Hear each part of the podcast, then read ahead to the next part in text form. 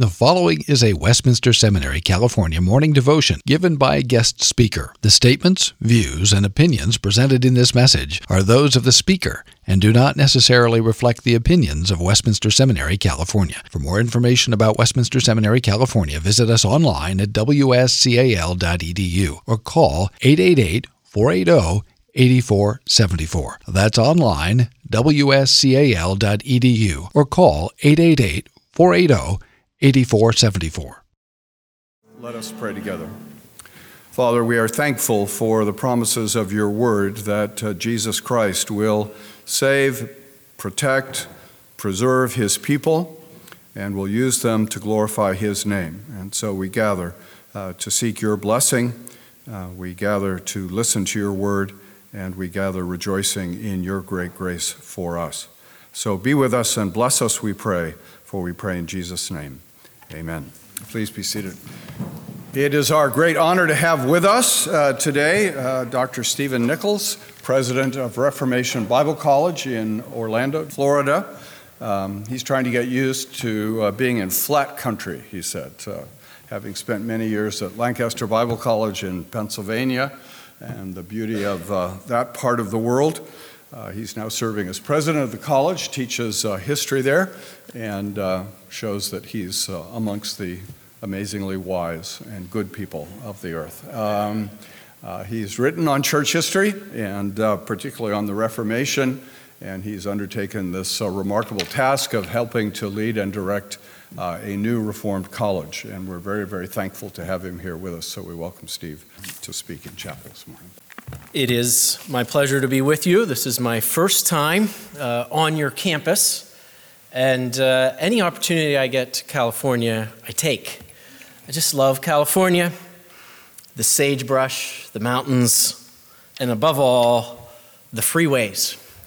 So it's a real pleasure for me to uh, be here, uh, bring you kind greetings from not only Reformation Bible College, but your good friends at Ligonier.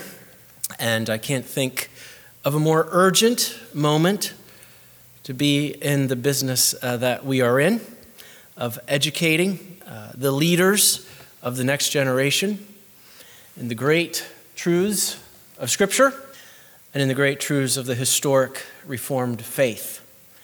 Consider you all brothers in arms, and it is my pleasure and privilege to be with you and to bring God's word to you this morning The text uh, that I've chosen to look at is 1 John chapter 3 and the first three verses of 1 John. While you are turning there, I find this to be a fascinating study in the to be verb. There are a number of instances of the to be verb in 1 John chapter 3 and these first three verses. See if you could find some of them as we look at this text together. Hear then the word of God. See what kind of love the Father has given to us, that we should be called children of God. And so we are. The reason why the world does not know us is that it did not know him. Beloved, we are God's children now, and what we will be has not yet appeared. But we know that when he appears, we shall be like him, because we shall see him as he is. And everyone who thus hopes in him purifies himself as he is pure. This is God's true and authoritative word, and may we receive it as such this morning. Let's ask God's blessing on our time. Father God, we are grateful for your word. We are grateful for the beauty of these verses. We are grateful for the great truth that these verses convey. May you give us wisdom and insight beyond our understanding and beyond our experience into these great and precious truths of who we are as your children. We ask your blessing upon us this day. You are a gracious God.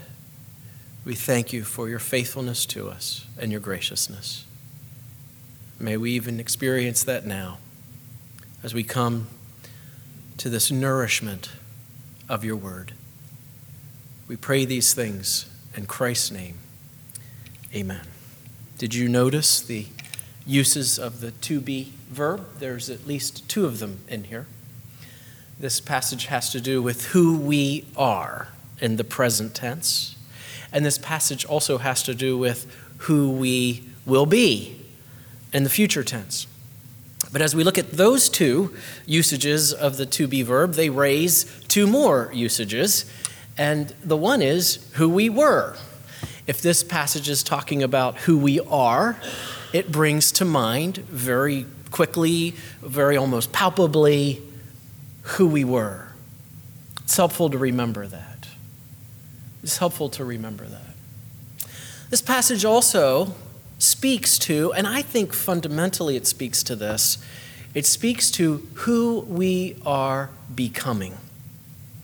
And so that is the focus that I'd like to spend the little time that we have together on who we are becoming in light of who we used to be, but who we now are, and who we will be someday. So, first, who we are, and what a wonderful truth this is. We are the children of God. Do you remember what you used to be? You used to be a child of wrath. It's hard for us to put our heads around that sometimes, even as Reformed. This is our hallmark total depravity. If there's anyone who knows how bad we are, it's Reformed people. But don't we forget it sometimes? Or don't we sort of anesthetize ourselves into how bad we really were? We were children of wrath. We were by nature sinners. We were by nature enemies. We were by nature aliens from God, from His love. We stood outside the pale of God's love. And so, John, as he comes to this passage, cannot even use words to describe it, can he?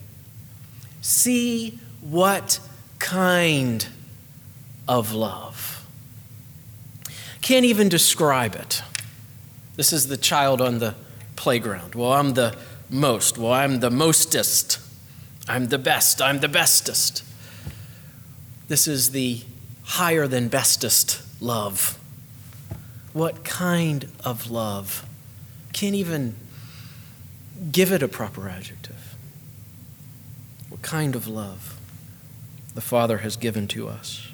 Not a love in the abstract, not a love that's just simply a declaration, but in this case, it was a love that was a demonstration.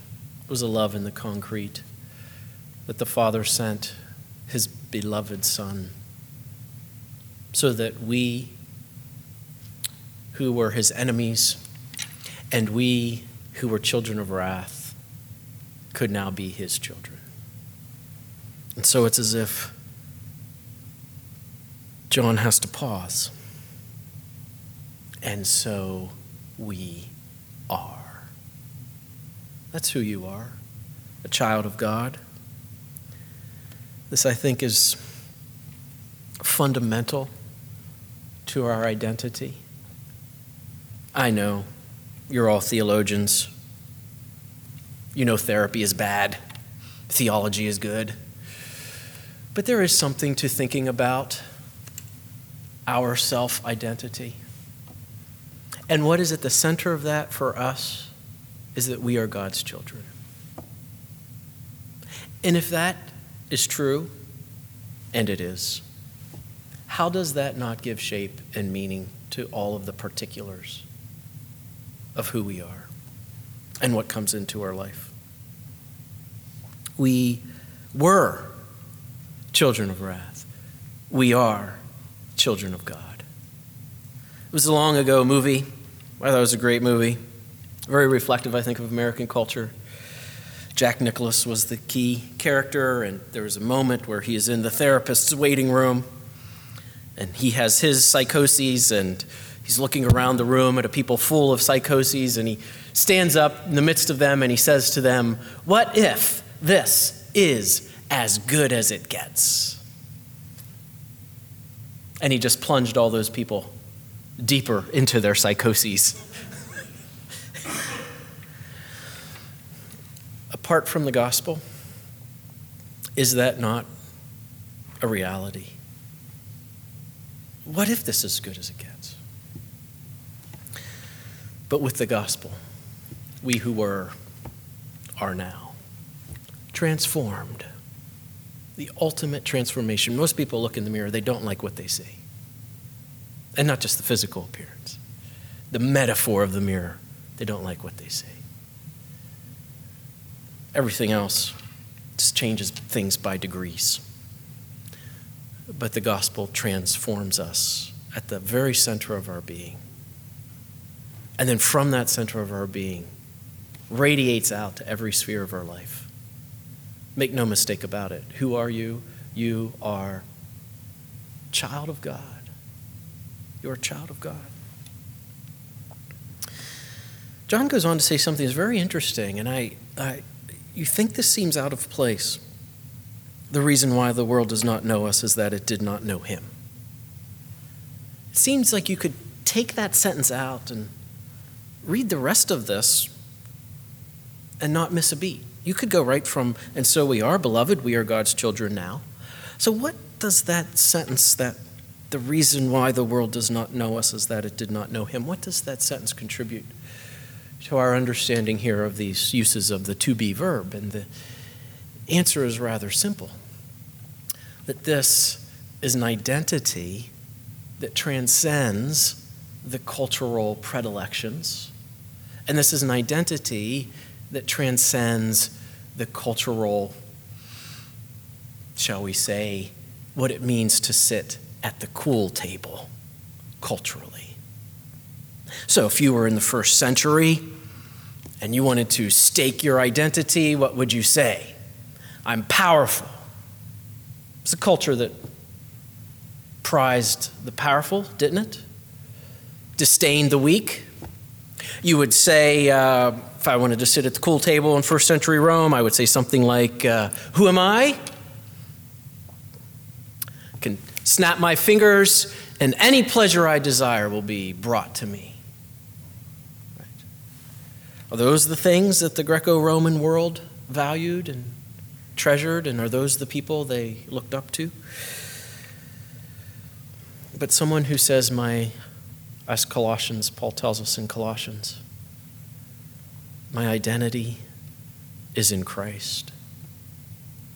It's foolishness to the Greeks, isn't it? And so, this identity that means so much to ours of who we are as a child of God means so little to the world. It doesn't even make sense to them. And the reason why the world does not know us was that it did not know him. Perhaps there's another reason, and I think it ties into the word the end, the purity. That as God's children, that's an identity marker, isn't it? That as God's children, that is an identity marker that trumps all other identities. And so we are to live differently. And so we are to be differently. We take our cue from Christ. The world does not understand this. The world doesn't get this. And so the world uninvites us to the cool table, doesn't it? Well, not only do we have who we are, John repeats it in verse 2 Beloved, we are God's children now. We also have who we will be. And this comes in verse 2 We shall be like him. Isn't that wonderful? All these frustrations that we have with ourselves, don't you get frustrated at yourself? The slow rate of progress of our Christian growth, doesn't it frustrate you? Our lackluster love the poet Edward Taylor, New England colonial minister, labored quietly about 30 miles away from Northampton, Massachusetts, where Edwards was a few decades before, left behind reams of poetry, Edward Taylor. Evenings before communion Sundays, he would sit by his fire when his family had gone to bed and he'd write out poems.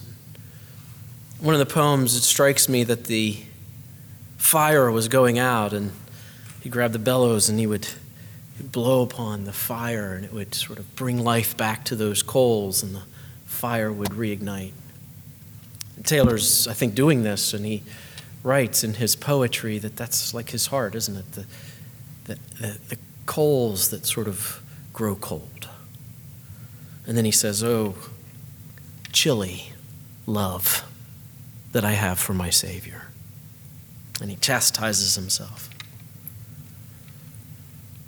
Don't you do that. And so we take great comfort in the idea that someday we will be like him. These imperfections of ours, these chilly hearts of ours, these uh, tendencies to wander, as the psalmist, or the hymnist rather, put it, prone to wander, fade away, and we will be in our glorified state. Jonathan Edwards, I know he's your favorite historical figure, Dr. Godfrey. That's why I'll keep invoking his name. Jonathan Edwards says, In heaven we will be unclogged. I love that word. It strikes me as some big cosmic Drano that gets poured through us.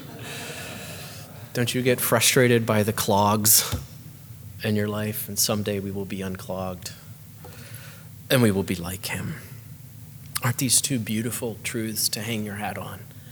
We are God's children now, and we will be like him then. Isn't that beautiful? But what about in between?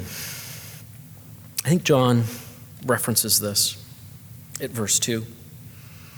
I love these eight words. What we will be has not yet appeared. Can I suggest something to you? I think those eight words could be absolutely crucial to not only understanding your own life, I think those eight words could be absolutely crucial to parenting. I think those eight words could be absolutely crucial to marriages. And most of you, as your mission is, are preparing for pastoral ministry. I think those eight words are absolutely essential to a proper orientation for you for your pastoral ministry and for all of us for the ministry that God has before us. Let's unpack on all three of these levels. What we will be has not yet appeared for us. This gives us two poles, I think. One is patience with ourselves. We, we grow impatient. Have you ever had an injury and the doctors lay out for you or the physical therapists lay out for you a course of recovery? What do you want to do? You want to skip ahead, don't you? And sometimes you can do that. And there's no negative consequence. But sometimes you can do that and you overdo it. You get a little overzealous in your recovery, and what happens? Sort of sends you back. Because we are by nature impatient people. Hence, how much I love your freeways. We are by nature impatient people. That's one pole to navigate. But you know, there's another pole to navigate. Because this, I need to be patient with myself, can very easily slip into giving ourselves too much slack and making excuses for ourselves. And so while we are not yet we will be, we should be in the process of purifying ourselves. There's a lot of theological debate.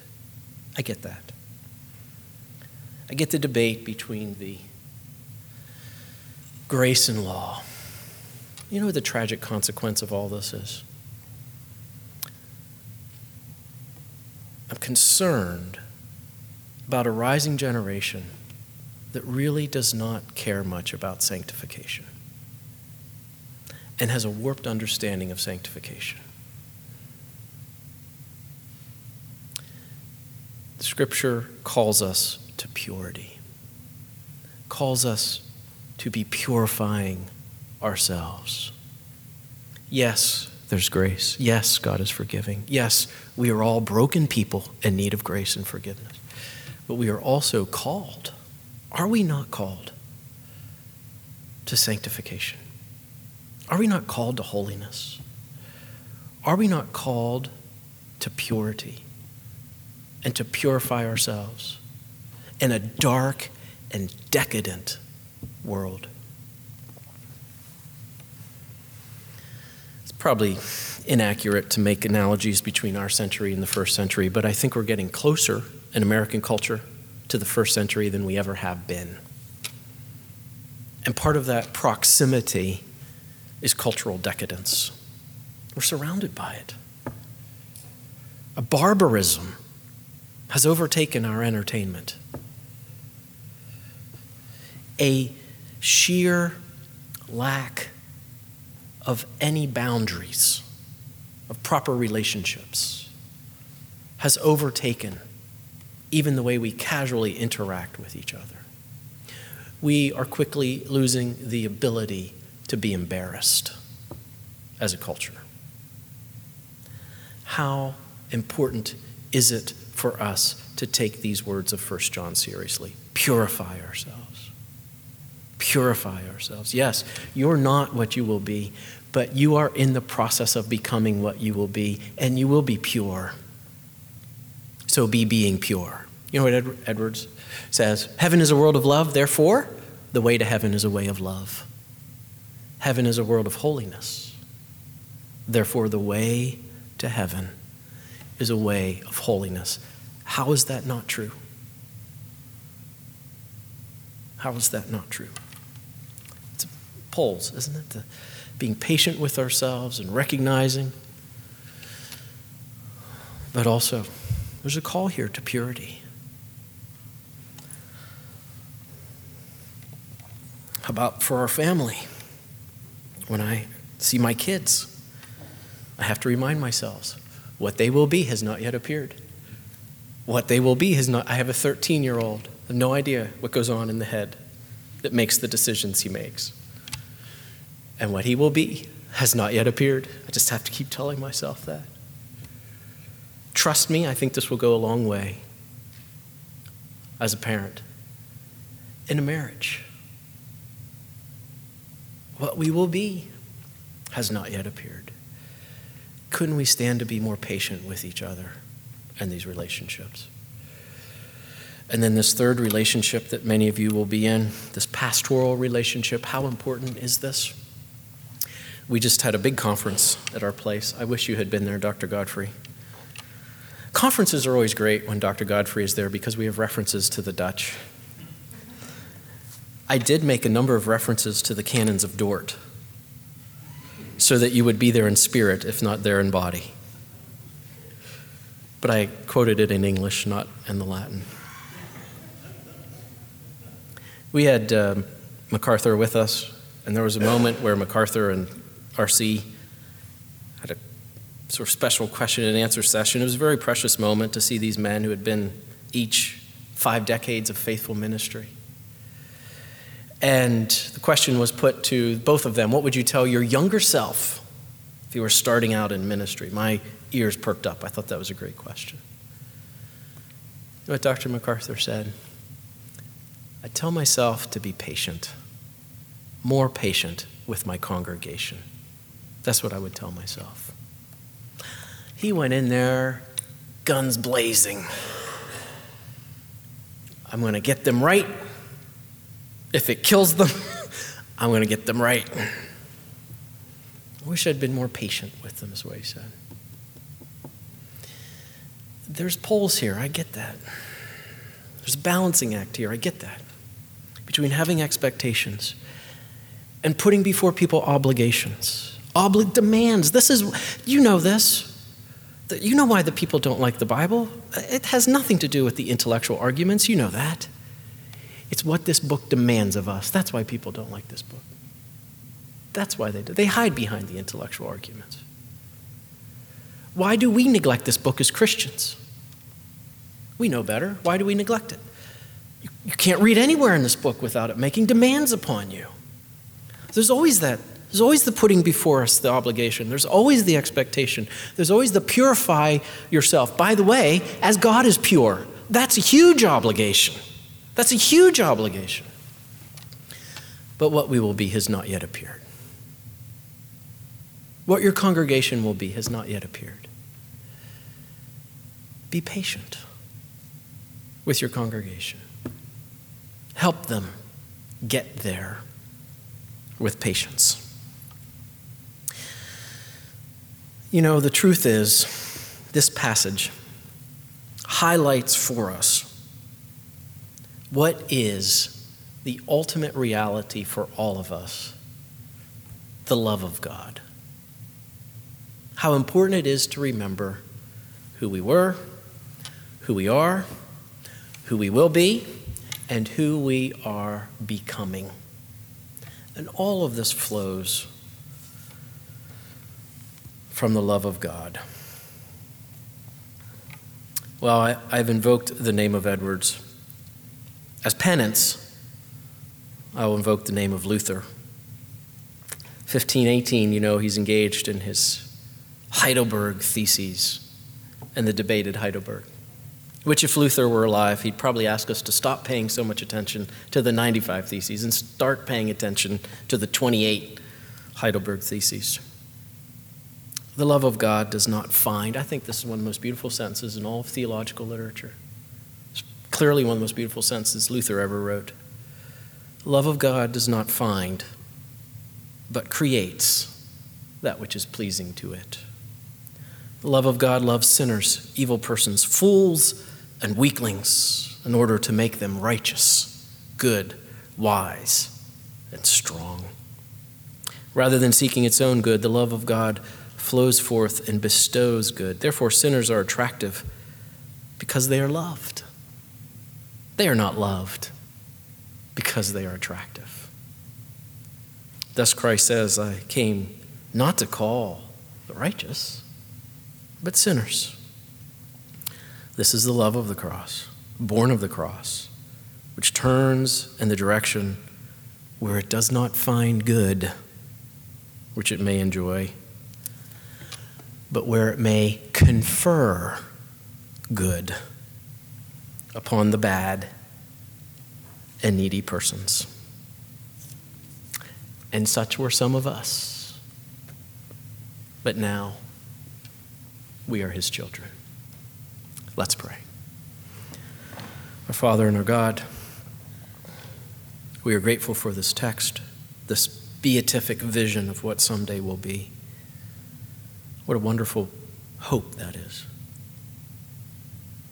What a wonderful idea that is to latch on to when we are perplexed and challenged, when we grow impatient, when we feel overwhelmed for the task.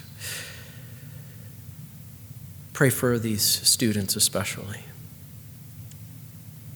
Help them not to be overwhelmed by their studies here, to feel as if they're drowning, but to recognize that what they will be has not yet appeared. Help us all as we engage with the ones we love and the ones you put in front of us to minister to, to remember that what they will be has not yet appeared. We long for that day. We ask for your grace to sustain us until then. And pray these things in Christ's name. Amen. Copyright 2015, Westminster Seminary, California. All rights reserved. You are permitted to reproduce and distribute this material in any format, provided that you do not alter the wording in any way and that you do not charge a fee beyond the cost of reproduction. For web posting, a link to this document on our website is preferred.